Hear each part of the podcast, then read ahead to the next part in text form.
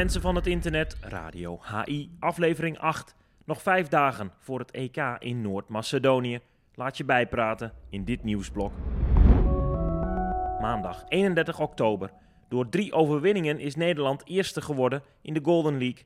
Na Noorwegen en Brazilië klopte de E K-ploeg gistermiddag in Stavanger ook Denemarken. Onder meer door twaalf doelpunten van Angela Malestein werd het zesentwintig vijfentwintig. De rechterhoekspeler van Oranje stuurde gisteravond vanuit het Spelershotel in Speelland Noorwegen een spraakbericht op. Ja, we hebben eigenlijk een supergoede week gehad. Uh, eigenlijk vanaf het begin van al uh, goede trainings gehad met het hele team. Uh, hier in Noorwegen, je kan niks anders zeggen dan een succesvolle drie, vier dagen, drie succesvolle drie wedstrijden. Uh, ja, alle drie gewonnen. Misschien niet altijd het beste allemaal laten zien, maar we staan er wel met elkaar en voor elkaar. En ik denk dat dat een heel belangrijk signaal is. En ik hoop dat als het straks om het E G I gaat, dat we dan hetzelfde kunnen laten zien. Ja, dus al met al super positief. En nu gaan we morgen naar huis en dan gaan we, hebben we twee rustdagen en dan gaan we weer volle focus op het E K. Op zaterdagavond om half negen opent het Nederlands team het E K tegen Roemenië. Ook in de groep van Oranje, thuisland Noord-Macedonië en Frankrijk.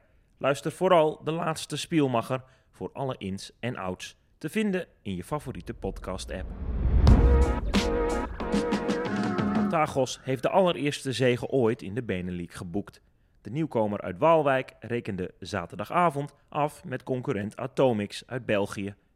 Na twaalf elf bij rust en vierentwintig vijfentwintig voor Atomics werd het uiteindelijk negenentwintig achtentwintig voor de mannen van trainer-coach Hans van Dijk.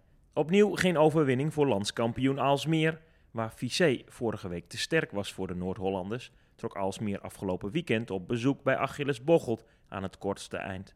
Bij zeventien eenentwintig leek het er nog op, maar na een uur spelen was het dertig zevenentwintig voor de Belgen. Twee minuten voor tijd viel spelmaker Vaidas Trnavicius uit met een knieblessure. Een trapje lager in de eredivisie heeft Hellas koploper Houten op de eerste nederlaag van het seizoen getrakteerd. Tijdens de eenendertig vierentwintig overwinning scoorde schutter van de Hagenezen Martijn Poot liefst elf keer. De winnende coach aan het woord, Joris Witjens van Hellas. De dekking stond heel de wedstrijd eigenlijk fantastisch. Hout had daar veel moeite mee. Kwam niet makkelijk tot scoren. Um, onze dekking werd heel goed ondersteund door onze keeper Storm Bolman. Wij konden daardoor echt stapje voor stapje in de wedstrijd groeien. Bij de rust uh, stonden we acht doelpunten voor. Hadden er misschien wel tien kunnen zijn. Tweede helft werd het wat slordig. Kwam Houten toch wel terug. Maar uh, uiteindelijk hebben we ze onze wil kunnen opleggen. En uh, ja, is de wedstrijd eigenlijk uh, zonder heel grote problemen daarna uitgespeeld.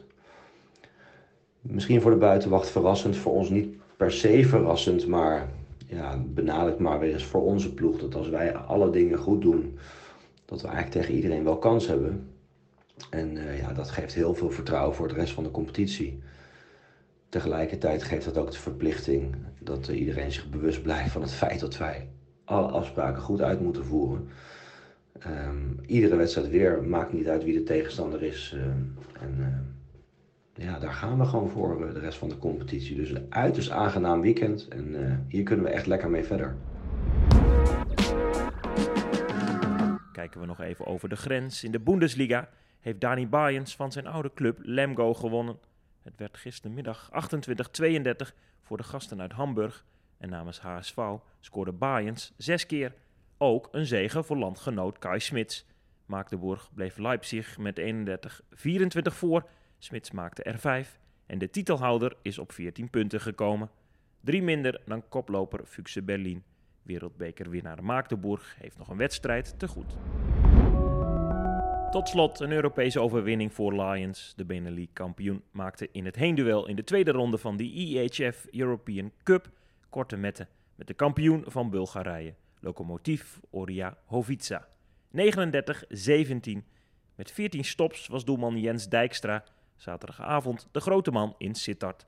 Zo is de return van aankomend weekend een formaliteit. Geen zeges in de I H F European Cup voor Volendam, dat moest buigen voor Wakker Toen, en Hurry Up. Al zijn de Zwarte Meerders nog kansrijk de derde ronde van het bekertoernooi te halen. Op bezoek bij oud-winnaar A E K Athene leden de Oranje-Zwarten een nederlaag met perspectief. vijfendertig dertig. Zaterdagavond in Emmen moet Hurry Up een gat van vijf goals goedmaken. Volendam gaat op bezoek in Zwitserland. Tot zover Radio H I van maandag eenendertig oktober. Heb je tips, hints of wil je mij, Stijn Steenhuis, de host van deze podcast, iets influisteren? Mail vooral naar redactie apenstaartje handbalinsight punt n l. Nog even tot het Europees kampioenschap van de Oranje Dames. Op woensdag is het laatste persmoment op Papendal. Houd de website van Handbal Insight de aankomende tijd goed in de gaten. Een heel fijne dag.